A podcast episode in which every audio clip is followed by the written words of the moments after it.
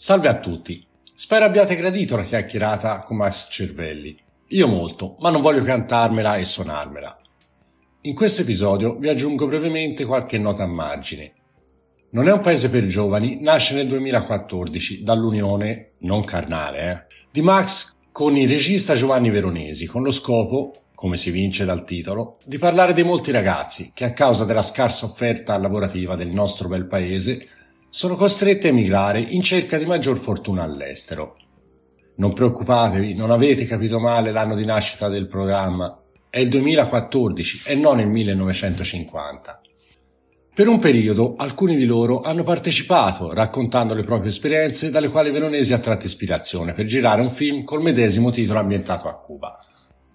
L'inizio di ogni puntata è stato scandito da un monologo scritto e letto dallo stesso Veronesi, momenti divertenti, surreali, commoventi e sempre emozionanti. Nel corso degli anni si sono alternati vari ospiti fissi come Sergio Rubini, Riccardo Scamarcio, Rocco Papaleo, Margherita Bui e Max Tortola. E quando impegni cinematografici hanno tenuto Veronesi lontano dalla radio, si sono alternati sostituti di tutto rispetto, come Mauro Casciari, Rolando Ravello e Anna Ferzetti. Nel 2019, a far coppia con Max, ma non come supplente, arriva il giornalista del Corriere della Sera Tommaso Lavate, col quale si modifica il format, assumendo una forma più dedita al commento dell'attualità.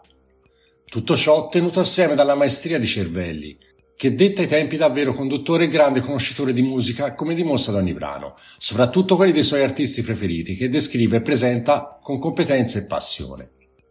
Insomma, dalla prima puntata ad oggi si sono alternati ospiti, avvicendati conduttori, è cambiato l'aspetto del programma, ma non è un paese per giovani, in onda su Rai Radio 2, da lunedì al venerdì dalle 12 alle 14, è rimasto un programma leggero, non banale, è sempre piacevole da ascoltare, cosa che vi consiglio di fare.